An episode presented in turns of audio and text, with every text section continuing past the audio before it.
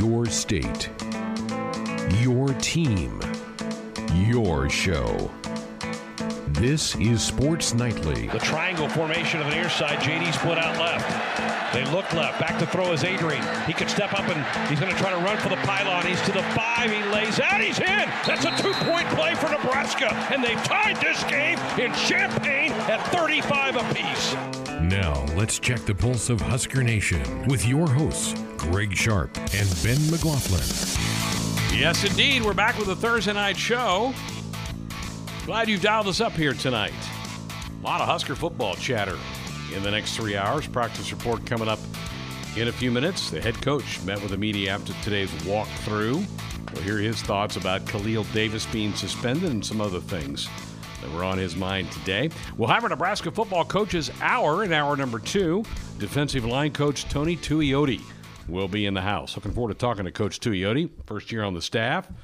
Um, done a great job. That defensive line's played well for the Big Red. So we'll invite you to join us with comments and questions in hour number two. Teddy Greenstein will be here in hour number three, and then we will talk to Oscar Monterroso, who is going to be one of the Spanish broadcasters. It's going to be broadcasting the Huskers game with Northwestern on Saturday, first ever non English broadcast of a Nebraska game. And it will be aired in Omaha on 97.7 and out in Grand Island on 93.3. Plus, it'll be streamed on Huskers.com, the Huskers app. So, looking forward to talking to Oscar. He, along with his broadcast partner, Enrique Morales, also call the Kansas City Chiefs. So they certainly know their football, and we'll talk to Oscar coming up in the third hour of the program. And as always, phone lines are open for you at 866 Husker 1 866 487 5371. Good to have Ben back. We had you on assignment. I know you love going to Chicago, love seeing all those basketball guys. I was talking to somebody yesterday when I was getting home. I was driving home from the airport, and they're like, "Oh, how is Chicago?" Like, I probably was out in the air, like in looking out a window at Chicago for maybe 11 minutes yesterday. That's how long. I mean, it takes about between five and 10 minutes to get from the airport to the Rosemont area, which is where the media day was, and it's basically all interstate.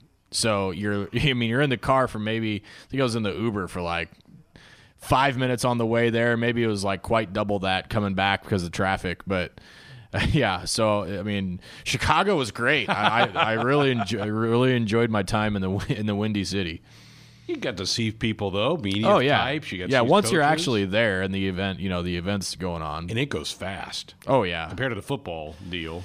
Yeah, I mean they they cram a lot in a in a short amount of time, and it's funny because usually uh, usually the events and the, the the players are like so worn out by the end of it. It's just like in, in hoops they they cram it all into into one day, and it's funny like a couple of the media people were talking about that. You know, Adam Rittenberg was there yesterday. and It's like not quite like football, is it? You know, just just how fast it is. So. Yeah, but it's good. I mean, it's it's efficient, and, and usually everybody, all the media, you know, get there and, and get what they need, and you know, it's relatively quick. Enjoyed your interview with Cam Mack, bright young guy, and sounds like pretty good basketball player too. Quite a story, you know. Um, you know, coming from, uh, you know, out of high school and, and, and ending up at Stephen F. Austin. You know, many people will remember that great team they had a few years back. That I think they were a 12 seed in the tournament that year, and and were a really good team. Um, you know, it didn't work out there, and he transferred to Salt Lake. And you know, you heard in the interview, I'm, I was intrigued. You know, we've heard a lot about junior college football. What what what is junior college basketball like? And it's it got the same vibe. You know, everybody's there, and they know they have a very limited amount of time. And every game, you don't you don't take any game for granted because of who might be watching and what what potential you might have for uh, you know, to go pl- a chance to go play somewhere after your time there and. Uh, you know, was committed to St. John's and, and Coach Abdul Massey and then Coach Bolts for Nebraska, and then everything changed for him. And um, but th- that relationship won out, and he ended up in Nebraska. Well, I know Fred Hoiberg excited to have him a part of this Husker team again. Nebraska, we did also learn yesterday that the super secret scrimmage is later this month at Wichita State. I believe it's the 26th. And then they'll have their exhibition game with Doane on the 30th. And off they go on November 5th to start the basketball season. We'll be covering it throughout the month as well. Good to have Ben back. Did a great job in Chicago yesterday. There was some future football scheduling news that came out today for Nebraska. They have completed their 2023 non conference schedule with the addition of Louisiana Tech. Uh, they will be a part of that non conference schedule along with Northern Illinois and Colorado. Uh, in 2023, the Huskers' home games will be La Tech and Northern Illinois. They will go to Colorado in 2023. Northern Illinois also was supposed to come here in 2021. That matchup, though, has been moved to 2027. And so Nebraska has an opening in their schedule in two years. So they're going to, I'm sure they've been on the horn, Bob Burton and the like, over the athletic department probably been buzzing some phone lines to try to find an opponent to fill the spot of Northern Illinois in 2021. They're not dumping Nebraska. They just they moved it down the road six years to 2027 for another part of the contract with the Huskies, who certainly are a, a formidable matchup that came here, won a couple of years ago. Uh, so we uh, that came out today, but Nebraska now one short of a game in 2021. Uh, we're going to hear from Coach Frost here in a little bit. He did he did get asked about the Khalil Davis suspension. That came out yesterday, Ben, and I, will be honest with you. I, that, I, I didn't see that coming because I didn't, I didn't see the play happen. I didn't see really any chatter on message boards, on our show, on Twitter about it at all. And then here came down the pike from the league saying he's suspended for a game. And Nebraska apparently saw what the league saw, as they really didn't push back on it. But I did not see that thing coming yesterday. I uh, I didn't see a suspension coming, but I did notice during the game things were getting awfully chippy with the Davis brothers and, and Ohio State's O line. There was about four or five PATs where there was extracurricular stuff going on where they were involved, you know, shoving and, and pushing and uh, and obviously words exchanged and I even recall after one of them the officials coming to Nebraska's sideline and saying, you know, I, I, I watched it all happen and then I knew the officials had had enough and they walked over to uh, to the Nebraska sideline and and basically warned them. And I think on the very next one, it was Khalil that got an unsportsmanlike PAT. Uh, so if I expected anything to happen, I expected it to be as a result from one of those point after incidents. Um, I ha- I never would have picked it up during that play that that something had happened, but I can't say I'm surprised that that wasn't typical to see that amount of extracurricular uh, things happening after after whistles, both after PATs and you know apparently after a, a, play in the first quarter. How much do you think this hurts Nebraska Saturday? Well, it's not good. I mean, Khalil Davis, I think, was Nebraska's leading sack guy and you know, among the leaders in TFL. So at a, at a battle that we're expecting on Saturday for it to be defense led, to have one of your anchors on that D line out, it's not ideal at all. Keem Green, Nate Nice were suggesting last night. I, I think you maybe see him play again for the second straight week. He got a few snaps against Ohio State, but with one of your top six out, you would think Keem Green would be a guy that could get it. Uh, Scott Frost did say today that Ben Stille will get the start in place of Khalil Davis in this game on Saturday. I, I was I went back today and and watched the Wisconsin Northwestern game, my goodness, did the Cats play some defense? They held the Badgers to 10 offensive points, and Northwestern took the opening kickoff and drove it down and scored. So there were seven. They only got three points the rest of the game from their offense. The Badgers scored two defensive touchdowns in the game. This defense is going to really challenge Nebraska on Saturday afternoon. They're a solid unit. I, I, I ran into our boy Teddy Greenstein yesterday, who I know you're looking forward to talking to here tonight, and, and we kind of talked about this game and – and that's what we that's what we talked about. Uh, you know, with this Northwestern defense.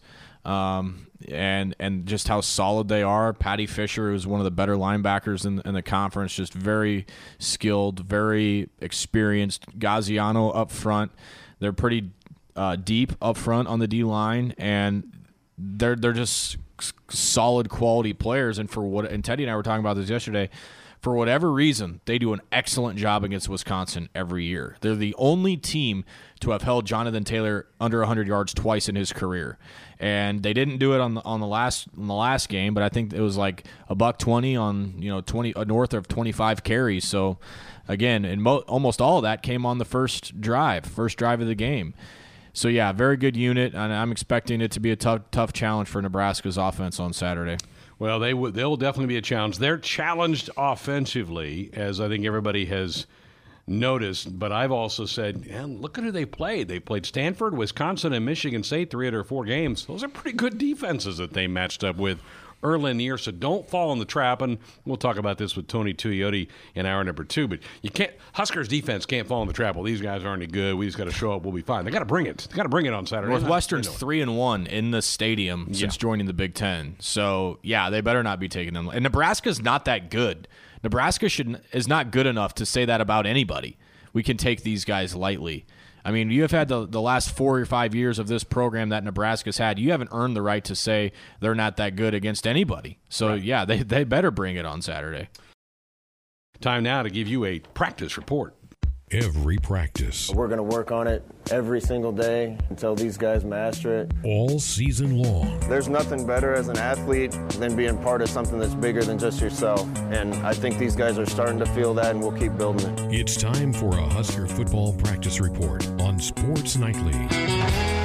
With JTech Construction, it's simple. When it's time to replace your windows, give the official exterior experts of the Huskers a call for a free, no obligation assessment had a media availability today with the head coach, Scott Frost, as we do each and every Thursday. And of course, the big news was announced late yesterday, well after the members of the media got a chance to talk with the coaches about Khalil Davis and his one game suspension. Coach Frost addressed the Davis situation right out of the chute. No, you know, if we'd have known something was going on during the game, we would have handled during the game. We had no idea. Um, you know, we don't condone what he did on the field. So I, I support and agree with the decision. Um, he's going to have some internal punishment as well as as the Big Ten suspension. You know, the, the only thing I would say, and not rebuttal, but I, I just want to make sure if that kind of thing happens in any game that it's handled the same way, um, and I'm I'm sure it will be.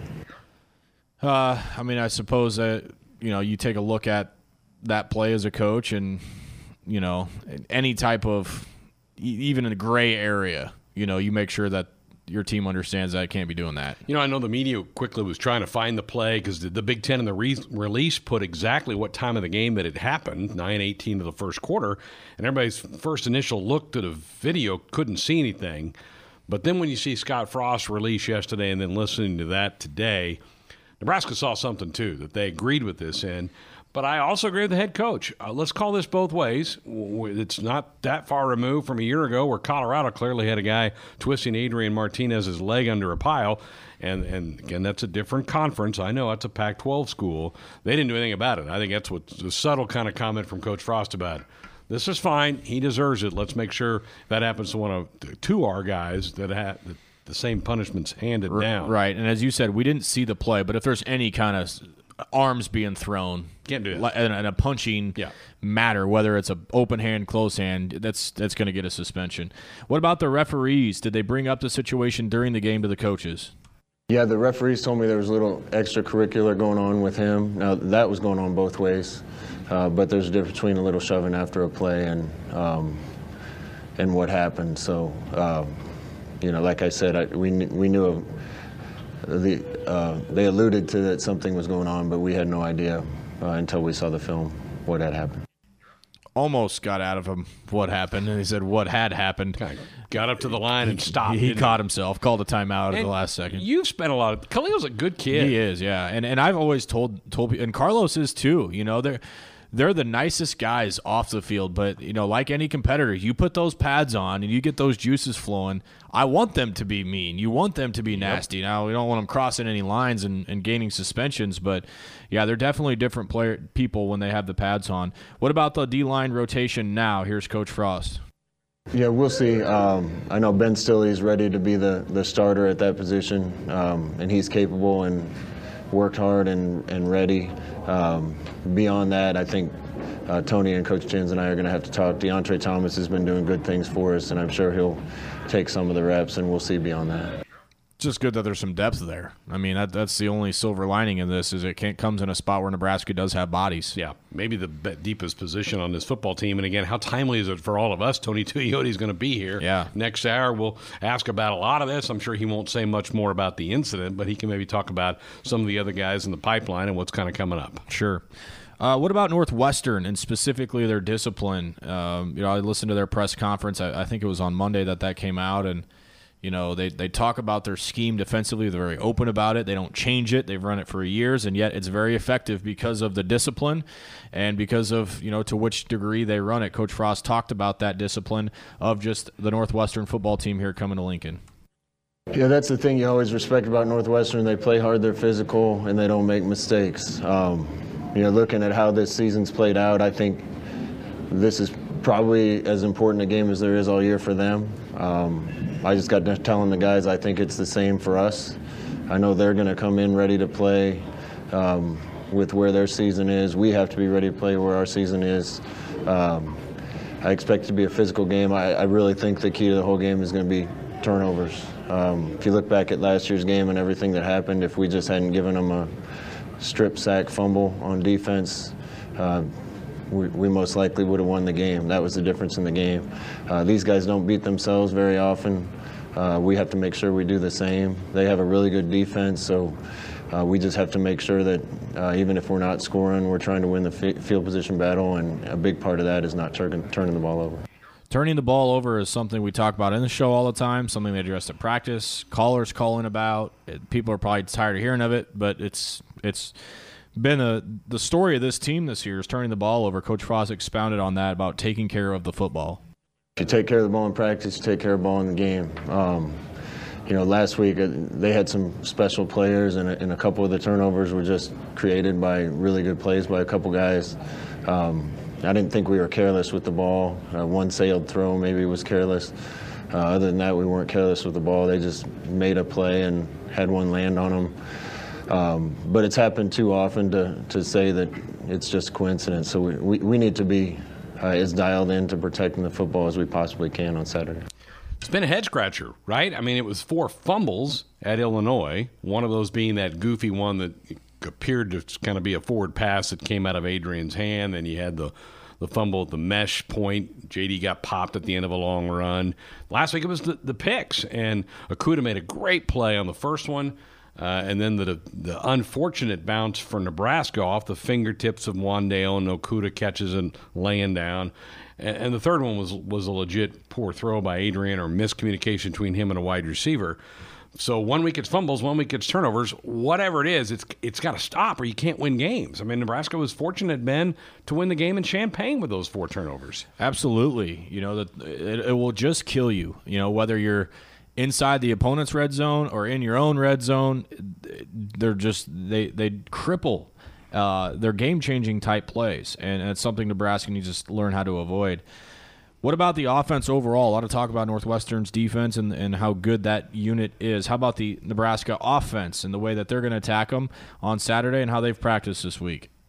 The guys responded really well. Uh, they had fun with each other this week. I think we improved in practice all week. Um, really good Thursday today, so I think the guys are as familiar with the game plan and as ready to execute it as we've been. We still have to go do it on Saturday, and we have to uh, keep from making mistakes.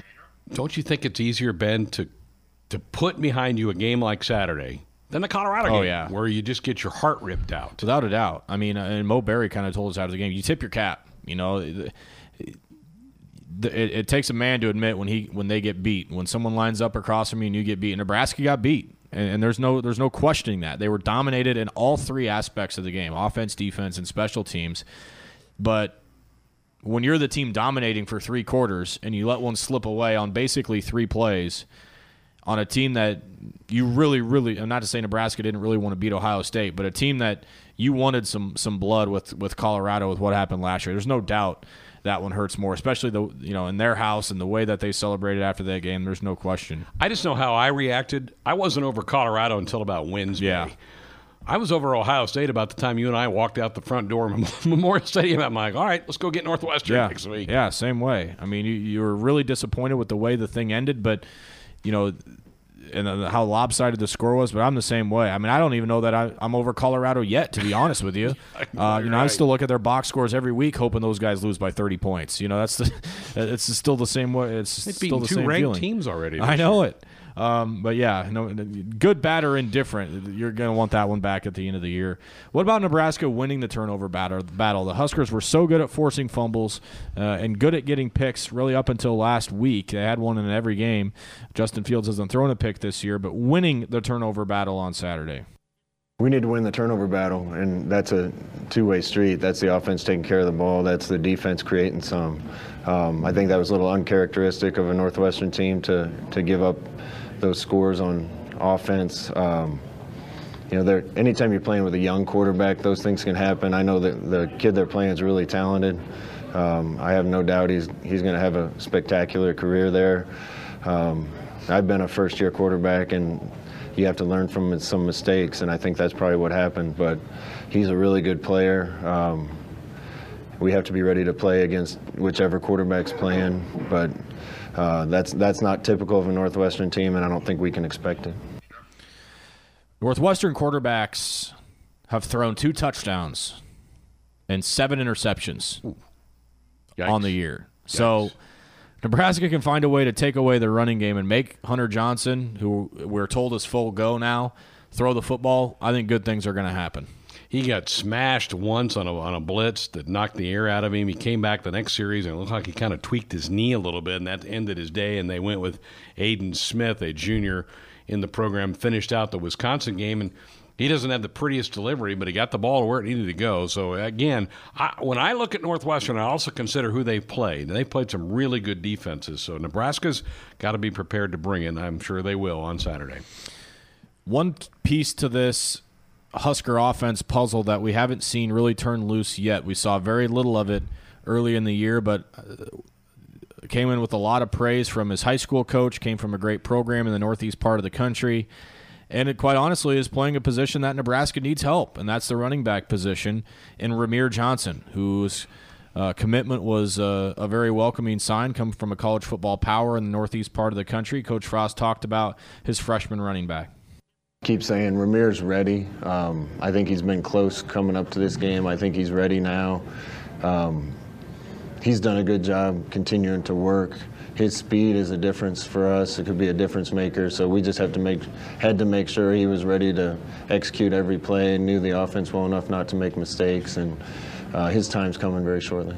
That that would be really difficult as a coach to see the physical talent and hold back. You know, no, you see the one or two great plays he makes in practice, and you're standing on the sideline when you need an electric play, and maybe you walk by him and go, "Man, I could really use a, a Rahmir Johnson or whatever uh, big run right here." It takes a lot of probably withdrawal, you know, to to not throw throw him in there. But it's good to hear that he's making progress, and I, and I hope we get to see more of him. You want to redshirt him or not? I think I do. He's played once, so he's got three more he can play with. But I'm with you. I go back to watching him in August and going, "Wow, he's got electric feet." L- let me ask you this: Let's. I'm going to play devil's advocate. Mo Washington gets hit on his first carry again and gets I, exited out of the game. I play him. You throw him in there, and he rushes for 85 yards on 12 carries. Do you use redshirt now, or do you go, "This could be our guy"? I think you go ahead and play him. Because you can redshirt next year, or you can redshirt the following year. I mean, redshirts can happen. And I hope people understand that you don't have to do it as a freshman. You can be a redshirt as a sophomore or junior, whatever it may be. With Mo Washington's lack of durability, and and D- Dedrick Mills' shoulders are taking a beating. They are right now. At what point? And Wan'Dale can only handle yep. so much himself. At Great what point. point do you go? Show us what you got, kid. I, I yep. We may be close to that. You're right. Tonight, it's the Nebraska Football Show, right here on the Husker Sports Network. Snap back to Bowers.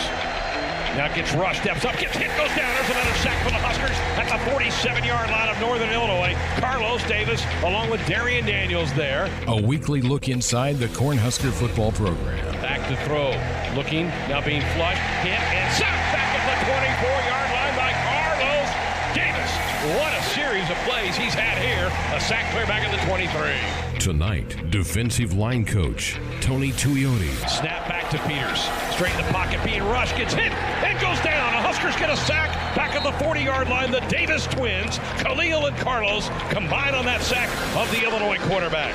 Brought to you by Channel Seeds. Find your Channel Seedsman at channel.com. Sponsored in part by your Midwest Ford dealers. Visit online at buyfordnow.com. Now, here's the host of the Nebraska Football Show, the voice of the Huskers, Greg Sharp. Thank you. Welcome to our weekly show tonight. Delighted to have Tony Tuioti in in the house. We'll talk Husker defensive line. Here are the numbers if you want to be a part of this one 866 Husker 1 866 487 5371. Welcome. First year on the staff, first time you've been up in our studios. Thank Yeah. you for making it down here. Well, I'm glad to be in the old school candy factory here, so I appreciate you guys having me here. How are you doing? How's this transition been for you and your family? Oh, it's been great. Family's uh, transitioning well. Wife's finally got everybody on a schedule where everybody's going to school now, and so you know when the wife puts up the chore chart, then we're back to normal schedule.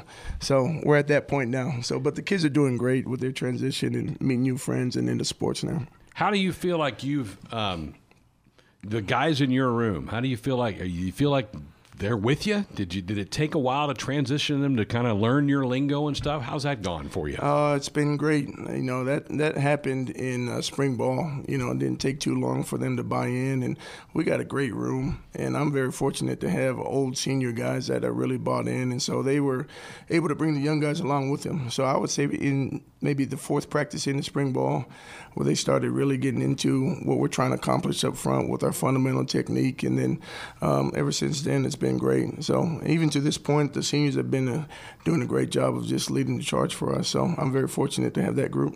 Through five games, how do you feel like your group's played? Um, you know, obviously last week wasn't our best, but I would say at four out of five, those guys have been um, been stout up front and been very productive for us. Um, they do a really good job running to the football. The effort's there, and it's that's hard to coach to get guys to play hard for 60 minutes. You know that showed up in the Illinois game, and the biggest thing is trying to preach to those guys to get better and better every week. So I'm very pleased with what they're, with where they're at right now.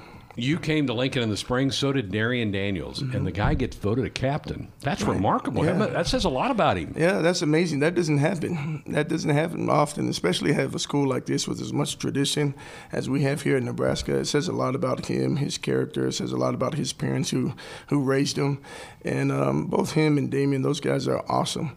And um, you know they're they're team guys, team first guys, and you know to have Darrion be named as a captain when they named him, he was crying. You know, and it meant a lot to him. For a big man that's as big as he is, he's 6'3", 6'4", 340 pounds to be tearing up like that. Um, it meant a lot to him, just more so that he's able to serve his, his teammates. So I'm happy for him that he was able to be named that. Coach, how's he been with his younger brother? Because sometimes that dynamic might not be good. What's it been like? It's uh, you know, I told those guys if they had a reality show, they'd probably make a lot of money. you know, it's constant. They're going back and forth at each other.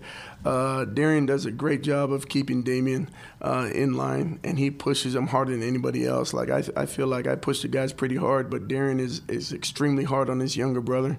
When he doesn't win a rep, he gets on him so hard. Uh, he says, "You're my blood brother. You know, you need to win every rep." So it's just awesome to be able to see a brother just love him so much and try to help him grow and develop. But those guys back and forth, whether we're in individual period, whether we're in meetings. I mean, it's just constant, nonstop. But it's just great to see that type of love and that unity between those two. One of my best images of the year so far was the goal line stand we had against Northern Illinois, and it was Damion who stuffed one of those plays. Might have been the third down play he Yeah. stuffed, and boy, he was excited. Yeah, yeah, and that's and that's really in his wheelhouse. You know, to be able to play tackle to tackle, and for him to make that type of play for us, that was huge. You know, and that was not only a, a big down for us to win, but that was a, a big down for us to just change the momentum of the game too as well. Because the very next play, we stopped them on fourth down. The defense was fired up, and you know, this game is a game all of, uh, about momentum. And so, when you can stop a team at the one yard line and prevent them from scoring a touchdown, that's a big momentum shift. You know, and our offense was able to carry from that. So, you know, there's so many things that we can learn from from game to game, and we just got to carry that into this week. Let's talk about the twins. We've talked about them for years because we they committed when they were like juniors in high school, and now they're finally seniors. Both of them playing at a pretty high level right now, aren't they? Yeah, very productive. Um, you know, one of the things I keep thinking about all the time is I only have so many more games with those guys, and we're going to miss them. Yeah. And uh, you know, they've produced so much for you know over the years here at Nebraska, and uh, they don't say much. They work really hard. And um, you know they're very twitchy. They're very explosive. They're great in the run game, and in the pass game, both of them have been very effective too as well.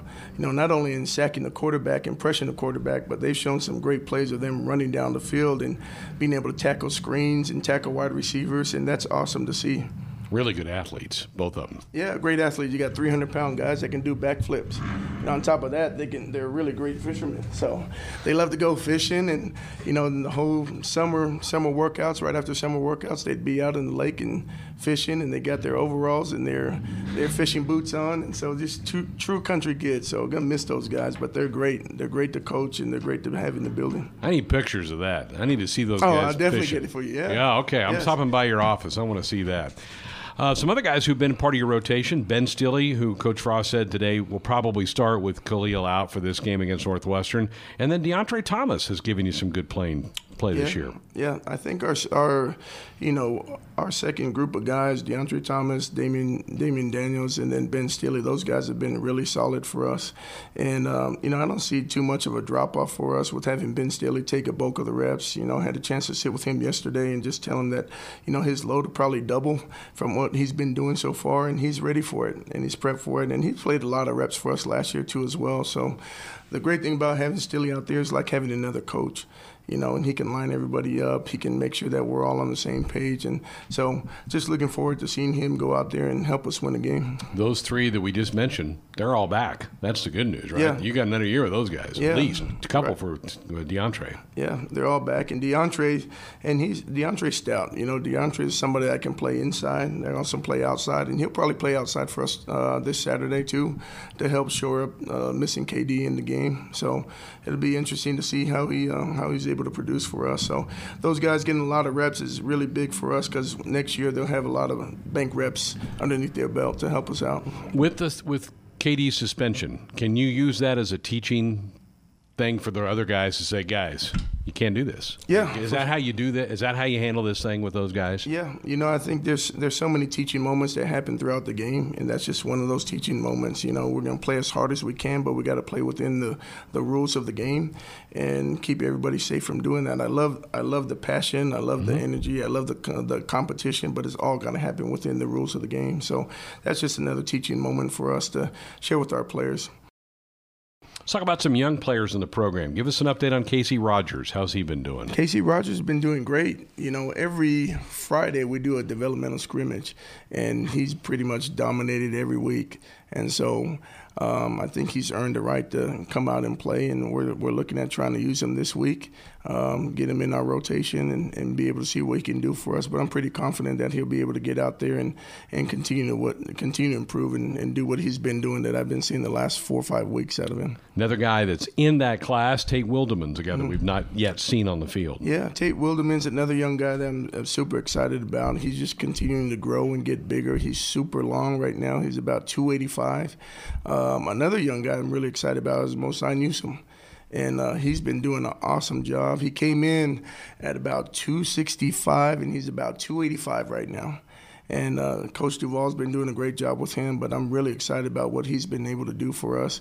Uh, Coach Frost talks about him and Coach and also Ty Robinson uh, down at the scout team and helping out the offense. And I'm just really excited for those young guys because I think they're going to be good for us for years to come. Mosai's from Iowa, correct? Yes. And Ty's a Phoenix kid. Correct. Very Yep. good. Ty's big. Ty's a big, big, boy. frame. Yeah, Ty's big. He came in about 315. He wanted to slim down a little bit, so he's he's kind of fluctuating between 298 and 300. So he's moving really well, very strong, uh, big body. But you know, with Coach Duval getting his hands on him for the next three, four years, he's going to be a monster before it's over with. You need that next wave because you do have a lot of seniors Yep. the- in your room. Yep, we got a lot of seniors in our room, and we're gonna miss those guys sorely. But I'm I'm excited about the young guys because they got length and they got size that we definitely can bulk up and build up. And you know, in this conference, you gotta have guys with some girth, some power,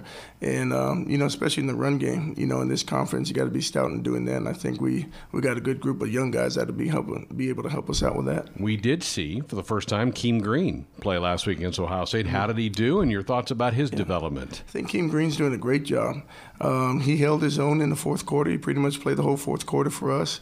Um, he wasn't moved around at all, and I thought he played very well. Ran to the football very well. Um, we're spending extra time with him after practice, extra time in meetings with him, just to catch him up to speed. So we have some more games that we planned out with him that we're going to use him, and um, you know I think he's going to be another one that's going to be pretty special before it's all said and done with him because he's 315, 320 pounds right now, and he's got very light feet. He's explosive. He can run. So um, I'm really excited to see what he's going to be able to do for the next couple of years for us. He didn't get here until I think second week of August, so he missed a couple of days of camp. He wasn't here for the summer conditioning, so he obviously was behind, right, mm-hmm. when he got here. Yeah, he was already behind the eight ball when he got here. I think it was ten practices behind already. So you're just talking ten practices, but on top of that, there's meetings. We have two meetings a day, so you you compound that, he's probably been behind the whole spring ball. You know, if it was yeah. if you're looking at spring. So, and he's been doing a great job of, you know, trying to catch up to speed. Coach Tony Washington spends extra time with him too as well, and is doing a great job helping us coach the defensive line. So, um, I'm excited to see what he's going to do the next time we let him go play for us.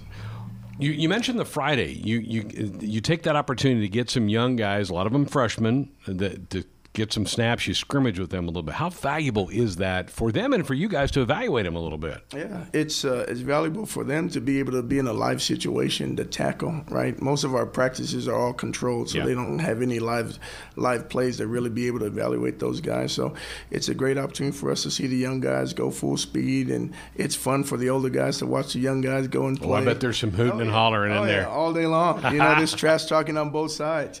You know, and we get the uh, the younger coaches get a chance to call in the defense, and so it's just awesome. It's good fun to see them go out there and compete. But um, you know, I'm really happy with the young guys and how they've been progressing. And I think Casey Rogers in the developmental scrimmages, he's been dominating, and uh, that's why I feel really comfortable with him being able to help us out this week because he's earned the right to do that. What's what's your number for recruiting? Well, what, how many do you want to take for your room? Is it is it been set by Coach Frost, or is it floating, or where is yeah, that it's, at? It's floating. You know, obviously we're losing five seniors, and uh, you know it's also a great recruiting pitch for us for yeah. the young guys to know that they're going to have an opportunity to try to help us out right away. So it's uh, it, it helps us out with the recruiting aspect. So we're still trying to figure out what that number is.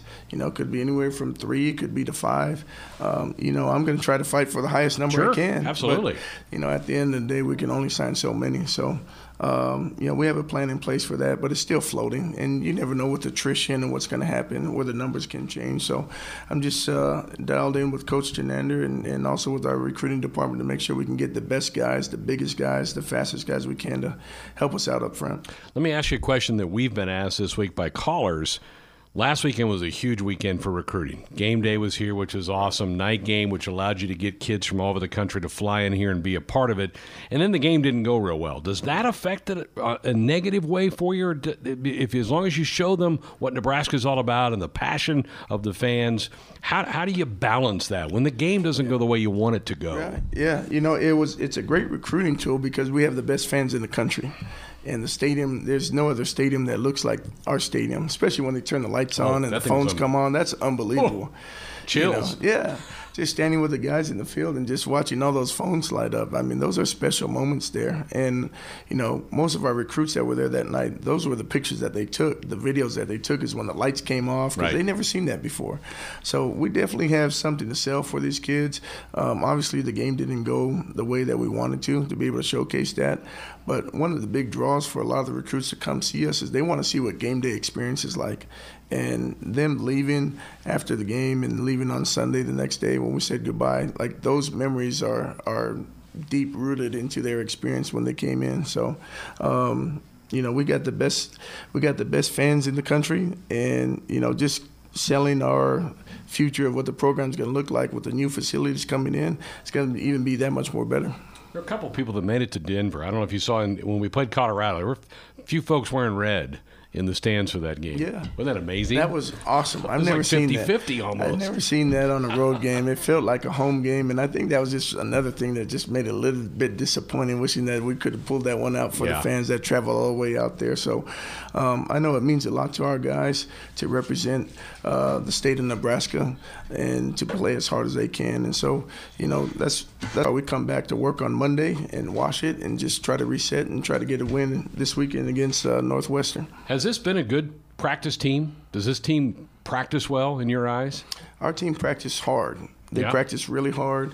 They do everything we ask them to do. Uh, I think we've had a great week of practice this week. You know, um, it was hard to get over the the Ohio State game, but they they handled that like mature young men, and that was the biggest test was how do you guys respond from this?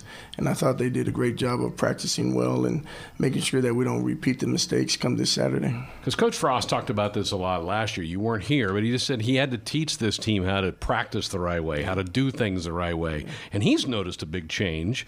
You jumped in in spring, so you kind of got them after they'd been through a year of that. So, but you're because your room's so much veteran dominated. This may not be an easy.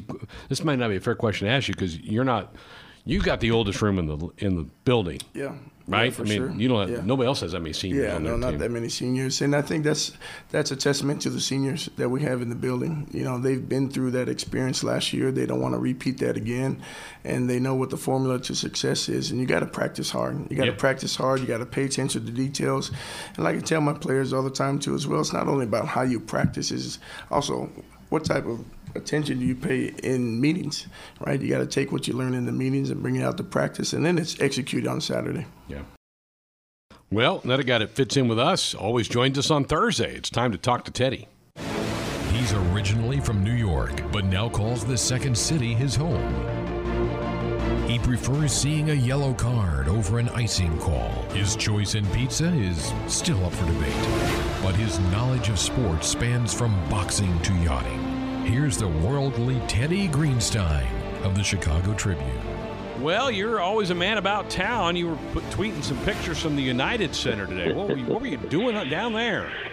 You know, Greg, in this job, we have good days and we have great days. There are really no bad days, I, I don't think. Although, when I covered the Poulan Weed Eater Independence Bowl of 20 years ago, that was a bad day.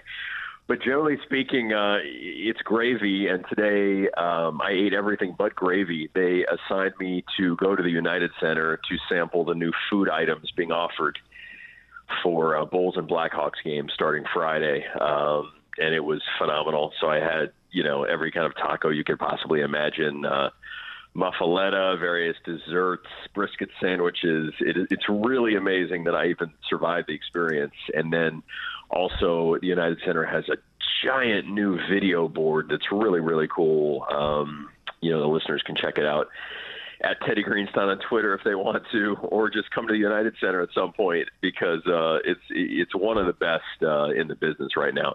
Like 50 million pixels. Wow. so what, what they say that means is it's going to be a a really nice sharp picture. And blind people when they walk in and see that thing. Isn't it crazy? Hockey's already started. They dropped the puck last night around a couple places. Yeah, Blackhawks are playing overseas. That's a trip I would have liked to make. Uh, yeah, I mean they're in Prague. The Bears are in London. Uh, Northwestern's in Lincoln, Nebraska. but uh, I'll, I'll be home checking it all out on on TV this weekend. And really, I mean, aside from the Nebraska Northwestern game, I'm extremely excited for Iowa, Michigan. I mean, that is just a huge game on both sides. Um, and we got baseball playoffs. I mean, this is a tremendous time of year. Sure is. Talking about hockey already starting. You were covering the, the media days along with our Ben McLaughlin yesterday for bas- college basketball. That seems kind of early. Tom Izzo, Izzo even made a crack about that. But here we go, and you got a chance to see our the new Nebraska coach, I'm sure, yesterday.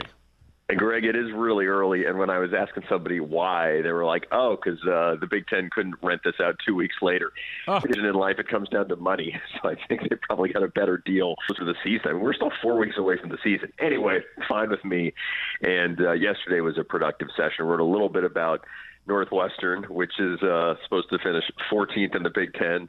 Behind uh, your Nebraska Huskers, which is pretty amazing considering most people out there can't name one Nebraska player, but they still think they're going to finish better than Northwestern, which lost Dererk Pardon and Vic Law and finished last last year. So I can't blame them. The Northwestern players can't blame them. Uh, I, I talked a bunch to uh, to Fred Hoiberg and and talked to Jervay Green, the guard um, about kind of the Italy trip, and uh, I asked if Fred did anything funny on the trip. At halftime of the final exhibition game, when Fred got really angry, he cut his thumb. Fred said, you know, he's on blood thinners because of the heart issues, so he said he was bleeding all over the place. And Jervay Green said, uh, you know, they they, they kind of wanted to chuckle because Fred's just it's so rare when he gets angry. So when they see it, it, it seems kind of contrived. I know that happened also with the Bulls, but uh, that was kind of funny. Obviously, when Fred talked about uh, Rick Ross, the the opening night concert and he said uh, it almost you know made his pacemaker explode. a lot of heart issues out there, but Fred was good. Uh, good to see him back in the area. Also talked to uh, Tom Izzo and a bunch of Michigan State players. I talked to Richard Pitino about uh, likeness issues. That's obviously a, a, a big, big deal, kind of dominating college sports right now. So certainly got a lot of stuff there. Spartans have a chance to be the preseason number one. I think that should be a heck of a team that Izzo has this year. Amazing team when you think about Aaron Henry and Xavier Tillman and Cassius Winston. It's just so rare that you know we can even and and think back to three or four or five players on a team like that. I mean, you think about Duke and all the good players leave after one year. Occasionally, they stay for a second year. Um, you know, the point guard there is going to do that, Tre Jones. But like with Michigan State, I mean, we know all these guys. Like we've really been watching them. And uh, one of the things they talked about was um, they decided as a team to turn off Twitter. They have they have planned they are not going to consult they are not going to check out twitter at all the entire season you know in the vein of they shouldn't spend be spending time worrying about what people think of them.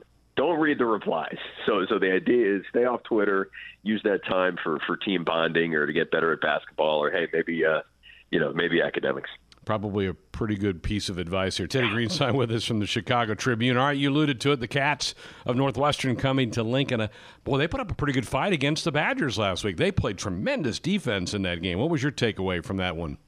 The defense was exceptional. Um, you know, Wisconsin scored 24, but only had one offensive touchdown. Northwestern ended up making the you know the score respectable at the end. The final was 24-15 so it was really weird because Pat Fitzgerald went for two when they were down by 15, and then he again went for two when they were down by nine, and they ended up, you know, they're down they're down nine points with the ball, and basically no chance to tie the game. When if they had just kicked two extra points, they would have been down seven. So a lot of Northwestern fans were howling about that. Pat Fitzgerald said it was uh, an issue of analytics, which is what every coach falls back on now. You know, the old line used to be we have to look at the film. The new line is it's it's all about the analytics. Uh, it, it seems to run counter to common sense, but whatever. That, that's that, that's their new thing. Uh, the Northwestern offense, meanwhile, is arguably the worst in America. God, Pat Forde showed me that uh, he had in his column, and I mean, think about this: Northwestern has passed for two touchdowns and thrown seven interceptions. Mm. Ohio State has 16 touchdown passes and zero interceptions. That's when you know you're going bad. So uh, the running game is semi decent with Drake Anderson, who's pretty quick, although he had issues with blitz pickup last week. Isaiah Bowser is the the big, t- uh, stronger, tougher guy, but he's he's kind of had a knee issue. So uh, Hunter Johnson, the quarterback, should be healthy. I don't know if that's the good news or bad news for Northwestern, but legit, the defense is fantastic. It's rated, I think, 11th in the country. Sure is. And the way these two teams have battled over the last seven, eight yes. years, we know it's going to be a close game.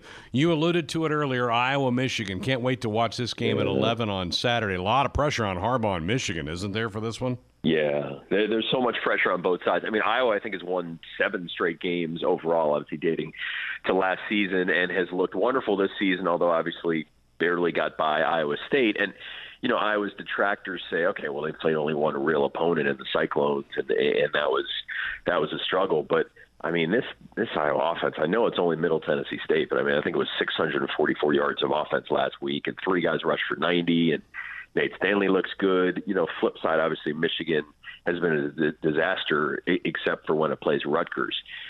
But a lot of people are picking Michigan, and I think it's purely because they're playing at home, and Harbaugh is so so much better at home, and he's better, you know, when his team is favored and he's got that going for him. But you know what, man? I, I really think it's going to be Iowa. Iowa has looked great, and uh, they should not get flustered playing in the big house. I mean, I know the Wolverines' record is way over, but it's not an intimidating play. We should be fine there, and uh, I, I really would like to see the Hawkeyes play great. Boy, if you're right, there are going to be some wolves out in Ann Arbor. If Jim drops that game, holy cow! Yeah. Right, because this was supposed to be the year. So if they already have two losses by October 5th. I mean, think about think about that. Think about another year where you know your rival Ohio State is is seemingly dominant. I mean, think about what the point spread, you know, the, the the before season point spread would have been on that game. You know, Ohio State and Michigan. Michigan probably would have been favored by six or seven points when you think about Ohio State with a new coach and new quarterback and the game being played at the Big House. And if they were played tomorrow, even in Ann Arbor, it would be I don't know, Ohio State minus 10 or something like that. I mean, the Buckeyes have just been the most dominant team, top 10 offense, top 10 defense, the only team in America with that. And, uh, you know, Michigan, we have no idea what offense they're running or, or whether they're going to be able to hang on to the ball. So, yeah, it, it could get ugly there if uh, if Michigan loses. And then think about this: I mean, Michigan is still at Penn State, home for Notre Dame, home for Michigan State, home for Ohio State that's a team that could certainly go seven and five. Ooh, boy! You mentioned the Buckeyes; they do host the Spartans. Do the Spartans have any any chance Saturday night? I don't see any chance of winning. I mean, I just did my picks against the spread, and, and twenty and a half is is too much for me. I mean, that I think you gotta you gotta take the points with that defense, and it just seems like Justin Fields. I mean, assuming he you know is a red blooded human being, he's he's got to have some flaws. I mean, that team is so incredible that there has to be an off week, and Michigan State can make you look bad. Now, flip side, obviously, the Spartans defense really got taken to the shed by Indiana last week. I mean, Michael Penix Jr. completed 20 consecutive passes. That was an awesome job by Indiana. Easily could have won that game. Um, but you know, the Michigan State defense, the other every other Saturday has been has been rock solid. So you know, that's a game where you, you see it being 27-10, 27-14, something like that. Very good. Well, enjoy your weekend at home, and we'll chat again next Thursday. Thanks, Greg. Be well, buddy. Well, something we're going to debut for the first time ever in the history of Nebraska athletics is a non English broadcast of Husker football on Saturday. And one of the broadcast members is joining us now. Oscar Monterroso is going to be a part of the broadcast crew. Oscar, thank you so much for spending some time with us. Are you excited about this opportunity? Well, yeah, it is. Uh, it is exciting to to be able to call the the Nebraska. It's um, game is going to be. I mean, we we we were kind of like lost in words about what we're gonna, you know, because it, it's a really exciting to to be part of, of, of what the Nebraska Huskers are doing, uh, especially with you know with the with the football, you know, with uh, with el, el rojo, you know, that we will say that in in Spanish, you know, el, the red football, right? So we are excited to be part of it. You and Enrique currently do uh, the Kansas City Chiefs. How long have you been doing their broadcasts? Well, we uh, realized this year coming out with a 60 years logo for the Kansas City Chiefs that we've been doing it for 10 years. Wow. Last time we figured it out, well, last time that we got um, that we started doing it, we got a jersey with a 50 on it, and it had the 50 years on it. So we kind of look at each other and we're like, oh, we've been doing this for 10 years now. So, but with uh, Tico Sports, we've been doing it since uh, 2016. Very good. Tico Sports will be uh, the, in partnership with this broadcast that, that uh, will be brought to uh, Nebraska with Oscar and Enrique on Saturday night. Uh, did you grow up a football fan? Were you a big sports fan growing up? Give me just give me some of your, your background. Well, the um, being a, a, sports fan, it was more about soccer. Uh, growing up in Central America, you know, Costa Rica and Guatemala, it was more about soccer, which it was, you know, the World Cup was a was a big thing for for us. Uh, football um, um, americano, you know, football americano. Well, we uh, I actually started getting into it when I got back in well, when I got to United States one of the opportunities I had to uh, work for one of the networks. It was Telemundo. It was in San Antonio, Texas. Uh, it was my first time that I got to cover um, uh, the. It was the the Saints, the New Orleans Saints. um, uh, the Alamodome. That's when they were when there was um, I think it was Katrina that happened, and they had to move out from their home from the Mercedes Dome. They had to go out to to San Antonio, and that's when I started getting more involved with with football. Um, and I I was not really a fan of it, but slowly you started getting the hang of it, started understanding it and that's when when you start realizing well this this sports is it's a lot of strategy. It's a lot of uh, good um um like a ch- like playing chess you know? So i really got into learning more about it um and that's when i started really enjoying it. Fantastic. Again we're visiting with oscar Monterroso, who will be a part of the broadcast crew for the first ever Spanish language radio broadcast of Husker football on Saturday night. It'll be heard in Omaha on 97.7 and Grand Island 93.3. Oscar, uh, Nebraskans are crazy about their football team, kind of like the, a lot of Chiefs fans are in Kansas City. How much fun you having covering that team right now, and how good is Patrick Mahomes? Oh well, I mean, you know that uh, Patrick Mahomes is, is is the is the homie right now, is the is the one that is bringing the the the fire right here to Arrowhead, uh, this uh, the uh, you know the Red Sea.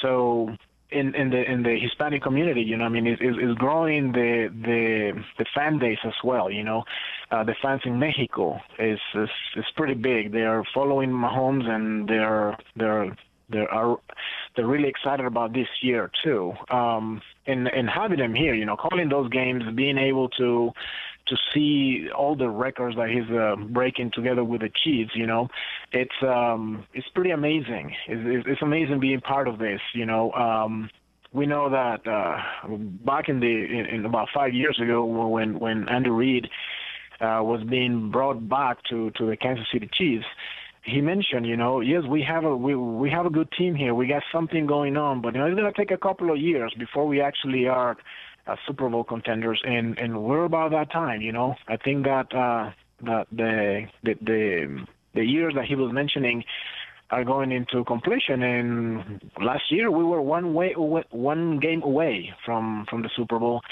and uh, this year, we're hoping there's going to be no one one game away, but we're going to be there. So it's uh, it's exciting to call the games. It's exciting to be, you know, with with Kike when he when he goes and and, and is able to to scream the anotación in a very, very distinctive way. And you'll be able to listen to that, you know, when we're doing the Nebraska game. Fantastic. Well, Oscar, we certainly appreciate you giving us a little bit of time. I hope you're excited about this. Memorial Stadium can be a lot of fun to be at, and I think you're going to enjoy the atmosphere. It's a, a, little bit like the Chiefs games, a little, but uh, with a kind of a coll- collegiate flair to it. So I hope you're excited about this. Yeah, we are. We are really excited, and we're looking forward to to be uh, there. Um, and, and be part of this uh, celebration on Saturday. Well, we appreciate you taking some time again. Thank you so much. Uh, thank you very much. Thanks to Ben, to Tim, to Mick, to all of you for being a part of this one tonight. Tomorrow night, we'll have our Big Ten picks. We'll play part of our Cornhusker conversation this week with Dicaprio Bootle and hear from Ian Rapoport, the NFL Network. Have yourself a great night. Talk to you again tomorrow. Good night.